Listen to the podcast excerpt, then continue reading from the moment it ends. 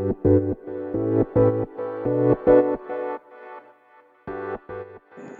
い、皆様こんばんは、アラチェです。このチャンネルでは、見習いこんまり流片付きコンサルタントである私が、もっとお片付けがしたくなる、そんな理由についてお話ししていくチャンネルでございます。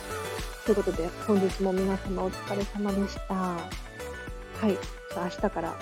またね、お仕事の方も多いといらっ多いと思うんですけれど、いかがでしょうか？とこんな遅い時間になってしまったのですが、というのもですね、終電を逃してですね、あもちろんあの仕事で忙しかったっていうことなんですけれど、あの、一駅分、約30分くらいのとことか歩いて、今収録しています。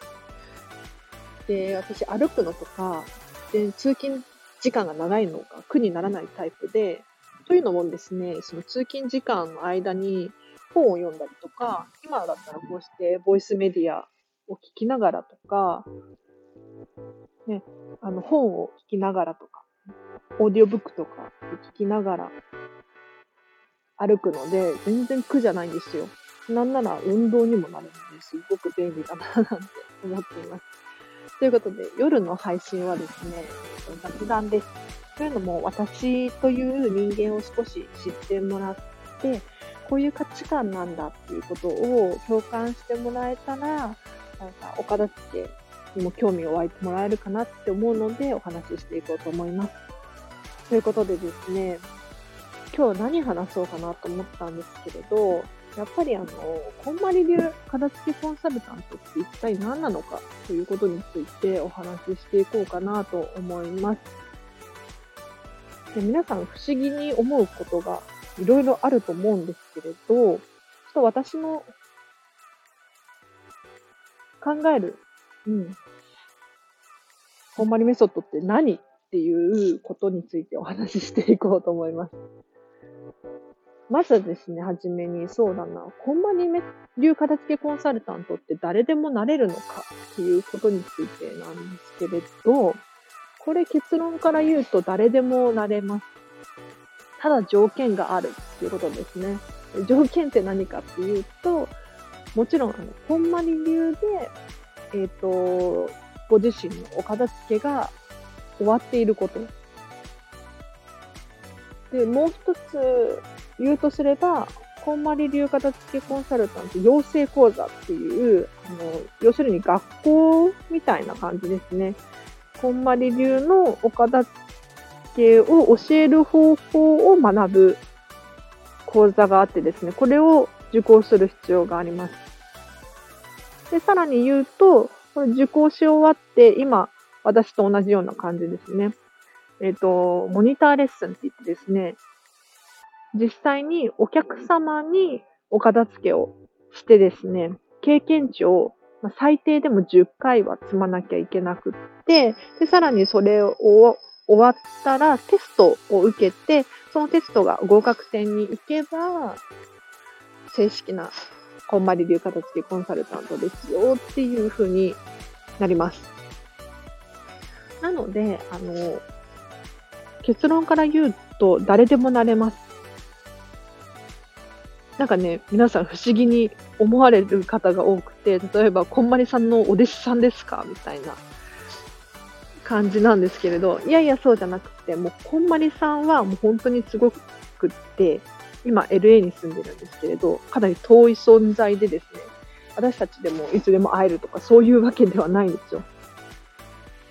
で、あの、こんまりさんがですね、要するに、うん、もう、片付けをマニュアル化したみたいな感じですかね。うん。まあ、もちろんコンサルタントそれぞれによって個性は生まれるんですけれど、基本は同じです。ベースは同じで、こういうふうに片付けを教えてくださいねっていうやり方を私たちが学んだっていう感じですね。もう本当に学校みたいな感じだと思います。で、今、正式なこんまり流片付けコンサルタントの方が、日本では約110何人とか、かな確か。正式な数は、なんか日々変わるので あれなんですけれど、それくらいしかいないんですよ。すごく少ないと私は感じますね。これ、海外の方が多くって、何人だったかな ?400 人 ?500 人？ちょっと忘れちゃったんですけれど、日本人のコンサルタントさんよりも外国人のコンサルタントさんの方が多いんですよ。なので、それだけその海外でこんまりメソッドっていうのが流行っているっていうことの証かななんて思います。で、えっ、ー、と、こんまり流片付けコンサルタントって一体どんな仕事なのかっていうふうに思う方もいらっしゃると思うんですけれど、ちょっと私もまだ正式なコンサルタントでないのであれなんですが、要するにですね、こんまりさんのやり方、お片付けの方法で、一緒にお客様とマラソンの伴走者のようにですね、お片付けをスムーズにこう進めるうん、的確なアドバイスをそこに持ってきたり、質問をしたりとか、お片付けのコーチングっていうんですかね。なんかお片付けって一人でやるとあんまりスムーズにいかないななんて思うんですよ。まあ、お片付けに限った話ではないのかもしれないですけれど、あのやっぱり仲間がいるとか、先生がいるとかっていう状況の方が何事もこう進みやすい、うまくいきやすいと思うので、えっと、お片付けに関しては、私たちのような、あの、私はまだ正式なコンサルタントじゃないんですけれど、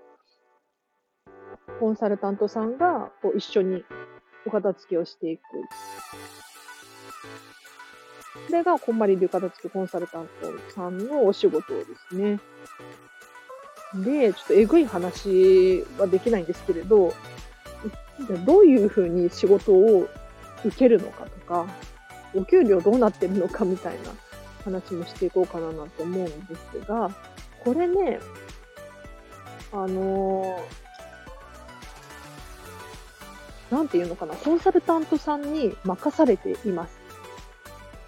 要するに、正式なこまり流片付きコンサルタントになった場合は、なった場合、もう自分で集客をして、自分、自分で価格設定をして、自分で動かなきゃいけないんですよ。普通、一般の企業に勤めたら、会社から仕事を受けて、仕事をこなしてお給料をもらうみたいな感じじゃないですか。一方で、その、こんまり流片付けコンサルタントはそうじゃなくてですね、もう自分でお客さんを探しに行って、集客をして、で、価格設定も、えっ、ー、と、それぞれに任されていて、これくらいの価値があるって思えば、もう自分でその金額を提示してですね、お片付けのレッスンをするっていう感じなんです。で、例えば、そうですね、どうやって集客をするのかっていうと、本当に人それぞれで、ホームページを作るっていうのもありですし、なんか最近インスタグラムで、インスタライブなんていう風にやってる方もいらっしゃいますね。他にも YouTube、YouTuber で、なんかもう、チャンネル登録者数が1万人を超えてる方もいらっしゃいます。結構ね、バリバリ働いてる方もたくさんいるんですね。で一方で、その、本当にそれぞれに任されているので、仕事の合間にやってる方もいらっしゃれば、本当にボランティアみたいな感じで、もうお友達にだけにやるみたいな方もいらっしゃるっていうふうに聞いています。で、価格設定もそれぞれに任されているっていうことだったんですけれど、どういうことかっていうとですね、やはり経験値が高い人ほど使い方がうまいわけですよ。で私なんかは全然まだまだ経験値が浅くて、モニターレッスン。要するに正式なお片付けコンサルタントさんよりも経験値が劣っているっていうのかな。少ないので、ちょっと手こずるかもしれない。そういう状態なんですが、もう何年も何年もやっているベテランさんとかは、かなりスムーズに人に教えることができるはずなので、それってもう価値が全然違ってきますよね。なので、それぞれに、その、価格設定っていうのも任されているんですよ。ちょっとね、はっきりしたことが言えなくて申し訳ないんですけれど、そんな感じです。ただ、あのー、調べればすぐに出てくると思います。どういうことかというと、こまり流片付けコンサルタントさんのホームページっていうのは、それぞれ多分作られてる方もいらっしゃると思うので、そこから飛んでいただければ、多分、金額とかはもう出てると思いますね。はい。で、何を話そうかな。ちょっとえぐい話になっちゃいましたかね。で私ね、あの、ビジネスとかそういうのが好きで、うん。今もですね、オンラインサロン結構入っていて、例えば、キングコングの西野さんのエンタメ研究所だったり、メンタリスト DAIGO さんのニコ生動画の有料会員だったり、他には何かあったかな？いろいろ入ってるんですね。で、他にもそうだな、Kindle、月額制の本の読み放題のプランに入っていたりとかして、日々、なんだろうな、ビジネス書がメインなんですけれど、そういう情報を収集しています。で、片付けコンサルタントさんにもですね、いろいろ、いろんな方がいてですね、やはり主婦さん、ママさんっていうのは多いんですが、一方で男性の方もいらっしゃいますし、えっ、ー、と、私みたいに、あの、自由に、自由にっていうのかな。結婚してなくて子供もいなくてプラプラしてるんですけど、こういう人も中にはいるんじゃないかな。どうなんだろう。私だけかもしれないですけど、と思います。で、私がですね、お片付けをしたいなって思っているのは、ビジネスをしたい人とか、もうやっている人に向けてちょっとや伝えていけたらいいななんて思っています。というのもですね、うん、職場を片付けると本当に仕事がスムーズに進むと思っているんです。職場だけじゃなくてお家もそうなんですけれど、これあの、先日 YouTube でですね、えー、とホスト、ホストのローランド様いらっしゃるじゃないですか。彼がですね、もう本当にすごくって、えっ、ー、と、彼が最近始めた、最近じゃないか。もう結構1年くらい経ってるのかな。脱毛サロンの、えーと、店舗の視察に行ってる動画があってですね。でその時何をしたかっていうと、お片付けを進めたんですね。お片付けをしなさいっていうふうに言っていたんですね。要するにテーブルの上にペットボトルがいっぱい置いてあったりとか、冷蔵庫がぐちゃぐちゃになっていたりとか、なんだろう、ロッカーが、スタッフのロッカーがちょっとごちゃごちゃしているのが気になったみたいなんですね。やはり、こういうのがスッキリしていると、仕事がはかどるんですよね。目に入る情報が少ないので、それらを考える必要がなくなってですね、仕事に集中ができるんですよ。だからね、職場のお片付けとか、私はやっていきたいなって思っています。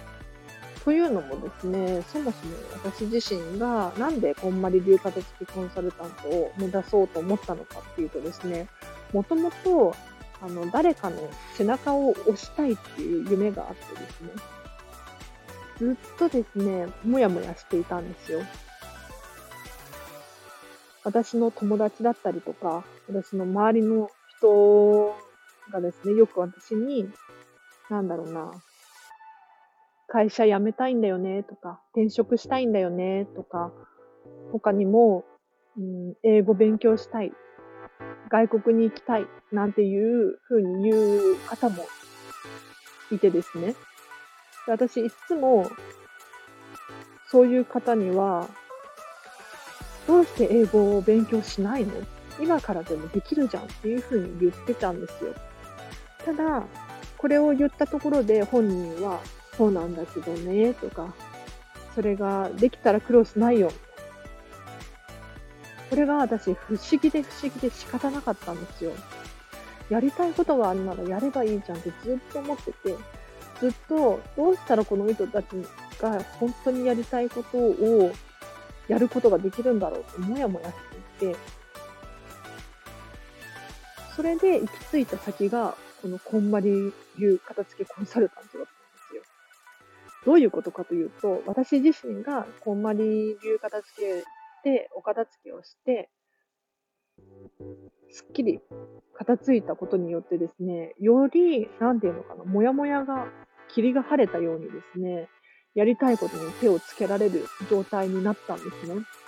例えばこのスタンド FM もそうなんですけれど、なんとなくやりたいと思っていたんですが、結構軽めの感じで始めることができました。多分昔の私だったら、あの、聞いてばっかりで